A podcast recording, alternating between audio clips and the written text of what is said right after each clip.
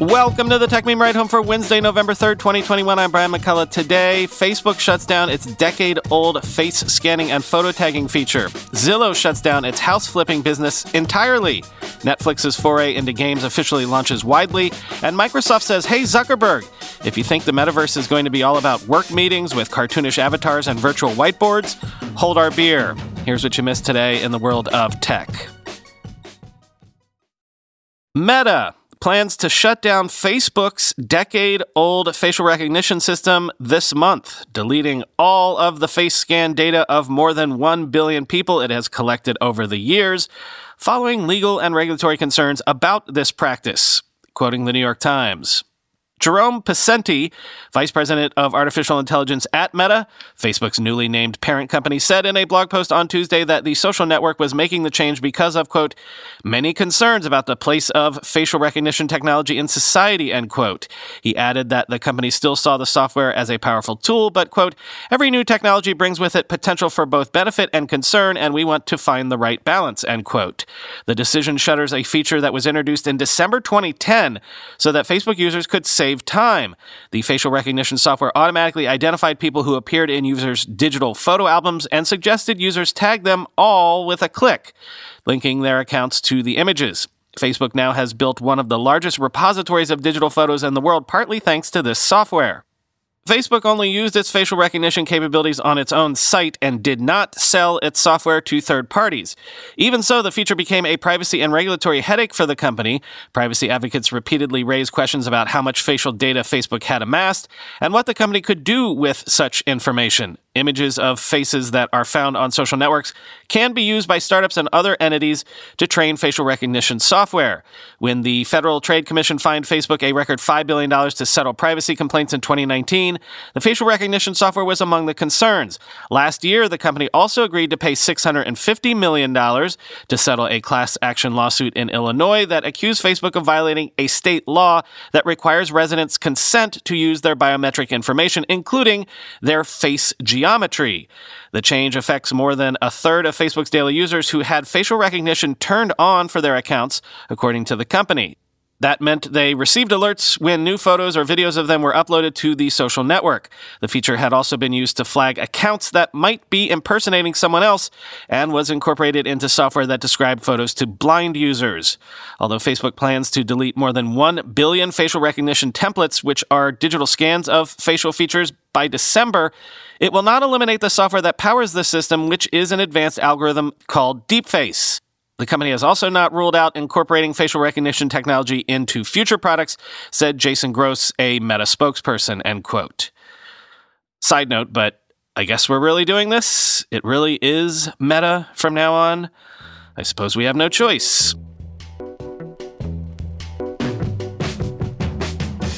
Well, that was fast. Zillow says it is shutting down its home buying business entirely laying off around 2,000 employees and taking a write down of more than $500 million. Quoting GeekWire. The decision is a remarkable reversal from the company's home sales operation that represented a fundamental shift away from Zillow's core business when it began rolling out in 2018.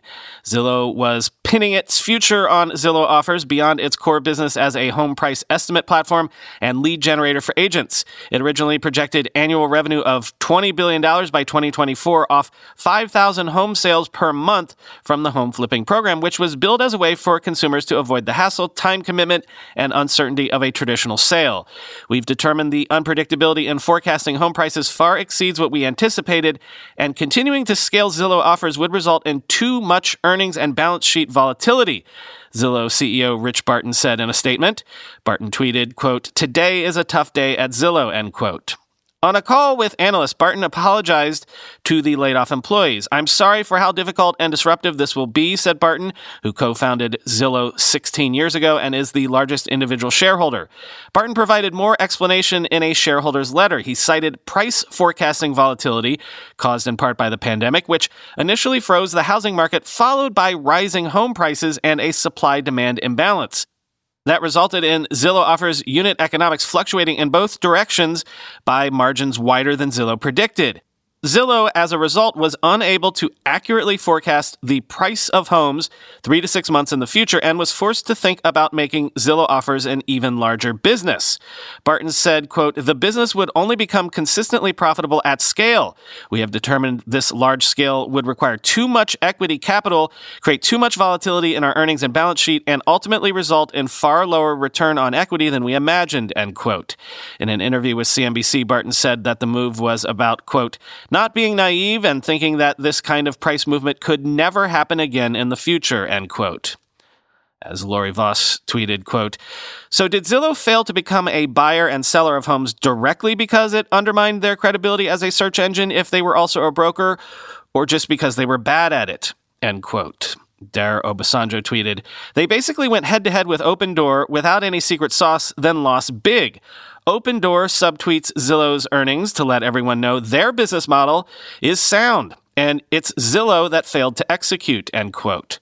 And Jon Fortt tweeted, quote, this Zillow story is crazy and underscores the importance of understanding what big data and AI can and can't deliver. There will be many more emperors wearing disappointingly flimsy outfits before all is done, end quote.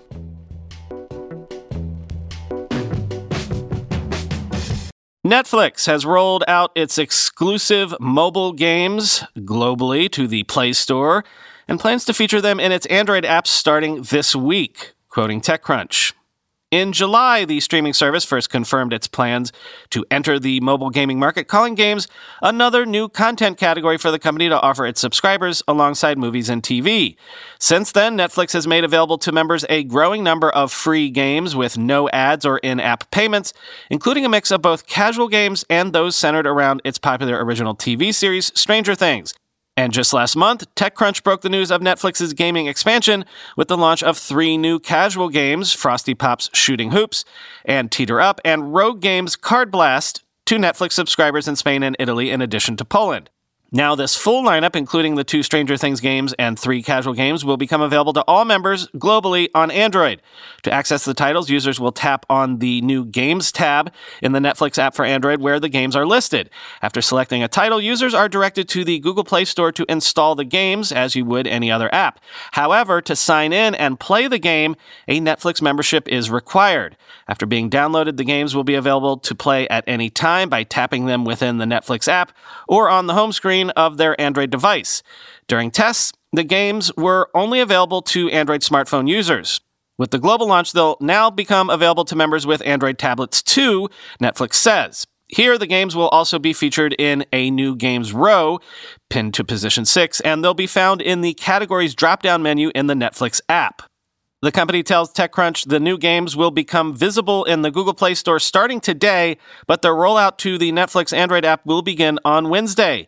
It may be several days until that rollout completes, and all Netflix members in global markets are able to access the games, end quote.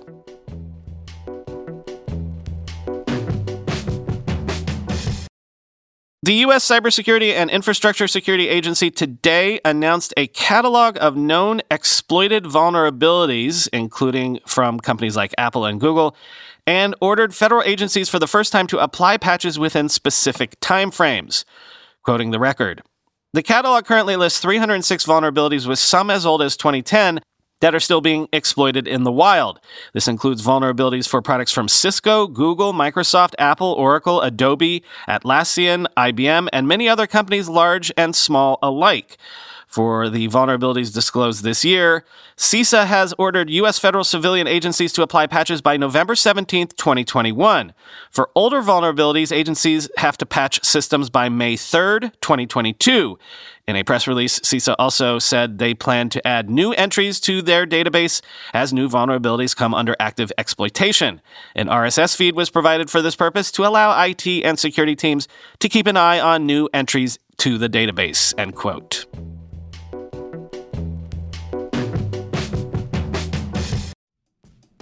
When you go through airport security, there's one line where the TSA agent checks your ID and another line where a machine scans your bag. The same thing happens in enterprise security, but instead of passengers and luggage, it's end users and their devices.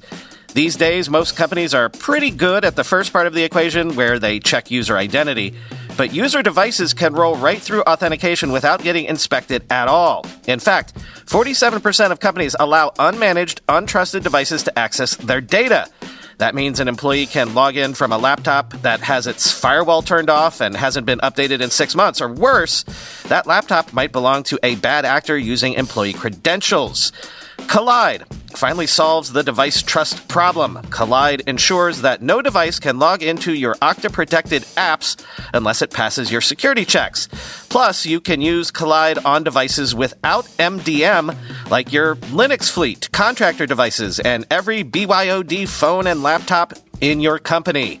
Visit kolide.com slash ride to watch a demo and see how it all works. That's K-O-L-I-D-E dot com slash ride, kolide.com slash ride. Whenever I need to do financial research for this show, for instance during tech earnings season when I have to analyze how various companies' stocks have been performing, I only ever turn to our sponsor today, Yahoo Finance. For more than 25 years, Yahoo Finance has been the brand behind every great investor. Whether you're a seasoned investor or are looking for that extra guidance, Yahoo Finance gives you all the tools and data you need in one place. They are the number one finance destination producing a holistic look at the financial news cycle, including breaking news, original editorial perspectives, analyst ratings, independent research, customizable charts, and so much more. Securely link your brokerage accounts for a unified view of your wealth, including 401k and other investments. A comprehensive perspective is what sets apart great investors, and it's how Yahoo Finance ensures you have the insights to look at your wealth in its entirety. With a community of over 90 million users each month, their real strength is helping you on your way to financial success. For comprehensive financial news and analysis, visit the brand behind every great investor, yahoofinance.com, the number one financial destination, yahoofinance.com. That's yahoofinance.com. Microsoft kicked off its annual Ignite conference yesterday, and I bet you can guess what recently popular buzzword popped up quite a bit. Here's a hint from one of the big headlines from yesterday. Microsoft said it will bring its mixed reality platform Mesh with 3D avatars and virtual reality support to Microsoft Teams in the first half of 2022. Or, as somebody snarked on Twitter, hey, don't worry, when you join the metaverse, PowerPoint and Excel will be there too, quoting The Verge. Microsoft is entering the race to build a metaverse inside Teams. Microsoft is bringing Mesh, a collaborative platform for virtual experiences, directly into Microsoft Teams next year. It's part of a big effort to combine the company's mixed reality and HoloLens work with meetings and video calls that anyone can participate in thanks to animated avatars. With today's announcement, Microsoft and Meta seem to be on a collision course to compete heavily in the metaverse, particularly for the future of work. Microsoft Teams will get new 3D avatars in a push toward a metaverse environment, and you won't need to put a VR headset on to use them. These avatars can literally represent you in both 2D and 3D meetings, so you can choose to have an animated version of yourself if you're not feeling like turning your webcam on. Microsoft will use AI to listen to your voice and then animate your avatar. If you switch to a more immersive 3D meeting, then these animations will also include raising your avatar's hands when you hit the raise hand option or animate emoji around your avatar. The immersive spaces are really where Microsoft sees this mesh integration as being the most useful, particularly in its efforts to build a metaverse for businesses. Microsoft envisions virtual spaces inside teams where people can network and socialize with games or even use Microsoft apps to collaborate on projects. These virtual environments will obviously work best with a VR or AR headset, but they'll be open to anyone across multiple devices thanks to the animated avatar work. I think the thing that really separates how Microsoft is approaching metaverse and our own experiences is starting with the human experience. So the feeling of presence, talking to somebody, making eye contact, and reactions are going to be important, explained a Microsoft spokesperson. Microsoft is even building in translation and transcription support, so you might be able to meet in a virtual team space with a coworker from across the world with fewer language barriers. The promise is that Microsoft Teams will be able to start to use these virtual spaces and avatars in the first half of 2022, end quote. Quoting Dare Obasanjo on Twitter one more time today, I love that big tech companies are now competing for who can make meetings look more like the world's most boring Fortnite session, end quote. Emin Gün Sirer tweeted, quote, Look, The metaverse, as envisioned by big tech, is just going to be ads, ads, and ads combined with office work. It's full on cringe because this is all they know. The actual metaverse will be built on blockchains, end quote. Though a more optimistic take came from Fast Company, who said that if Meta wants to build a metaverse, Microsoft wants its mesh platform to be the glue that holds a multiverse of many worlds together and also to be slightly unfair to Microsoft. Remember, boring, unsexy office work is their bread and butter, so, you know. Finally, though, real quickly and somewhat unrelatedly, the other big headline from Ignite yesterday came when Microsoft announced Loop, an app that combines a quote flexible canvas with collaborative components that sync across Microsoft 365 services. Quoting VentureBeat. Built on Microsoft's Fluid framework, Loop is, quote, the next big breakthrough in Microsoft 365, according to Microsoft 365 corporate VP Jared Spataro. We're completely reimagining Office to go beyond the traditional confines of a document, spreadsheet, or presentation, spilling over to entirely new mediums just like Teams transformed collaboration and productivity. Spataro said in a blog post Loop consists of three core elements Loop components, previously fluid components, Loop pages, and Loop workspaces. Loop components are units of productivity that allow users to complete work and collaborate in the flow of work, either on a Loop page or in a chat, email, document, or online meeting. Components can be as simple as lists, tables, and notes, or as sophisticated as a customer sales opportunity from Dynamics 365, according to Microsoft, and they always stay in sync across Microsoft 365 apps. Under the hood, loop components are a JavaScript library and a set of services that the library interacts with in order to synchronize objects. For example, in a web app, a table in a document would be represented as a JavaScript object. The web app calls a service to synchronize status changes, and that flows to all the other participants. As for Loop pages, they're, quote, flexible canvases, once again, where users can organize their components and pull in elements like links, files, or data. Loop workspaces are shared platforms that allow users to see and group everything important to their project, ostensibly making it easier for users to catch up on what everyone's working on, as well as react to ideas and track progress towards shared goals. Loop components are continually being added, Microsoft says, including a voting table and status ticker. The voting table is designed to help teams brainstorm, choose, and decide to drive decision making, while the status ticker gathers information to maintain an up to date view of a project across a team. In platforms like Teams, Loop components, which can be copied and pasted throughout different Teams chats, can allow chat users to send a message with a table, action items, or lists that can be co authored and edited by everyone in line, for example, or add notes to calendar invites collaborating on the agenda with invitees ahead of the meeting, end quote.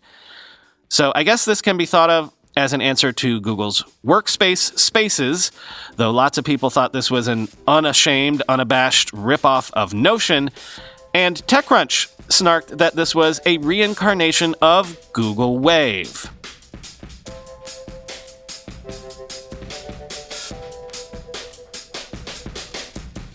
Hey everybody, Twitter Space tonight, but at a slightly earlier time. We're going to do it at 8 p.m. Eastern Time, which is, what is that, 5 p.m. Pacific Time tonight. So check Twitter for that. Also, quick product review from yours truly. I did finally get my new Apple Watch on Monday. And quick review this is the first device upgrade I've done in recent years that actually feels like a whole new device. Now, this is probably because I was coming from a Series 3 watch.